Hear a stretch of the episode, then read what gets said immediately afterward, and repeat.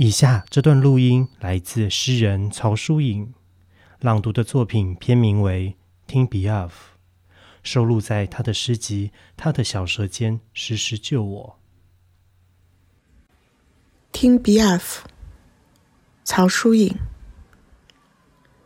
想念一些强壮的人，他的声音就是幼小时全家跨江野游，从包里拿出野餐香肠的母亲，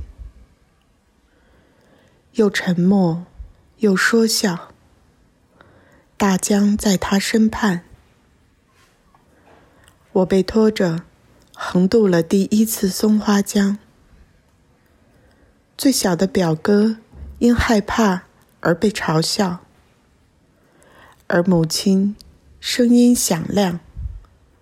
出江时，我的大腿轻敷了细沙。那是我第一次意识到腿的美。在鲜红的泳衣外，比亚夫的声音多像那时的妈妈的。